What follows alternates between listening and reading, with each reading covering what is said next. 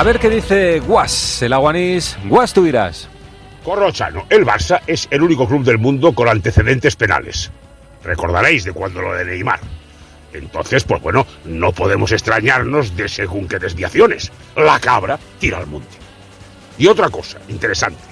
Enríquez Negreira dice que cobró para que los árbitros fueran neutrales. Es decir, si no cobraba, ¿no lo eran? Hombre, alguno de la época podría decir algo. Aquellos árbitros, no estos. A estos solo le preocupa Vinicius. Sí, sí, es otro mundo. Gracias, Guas.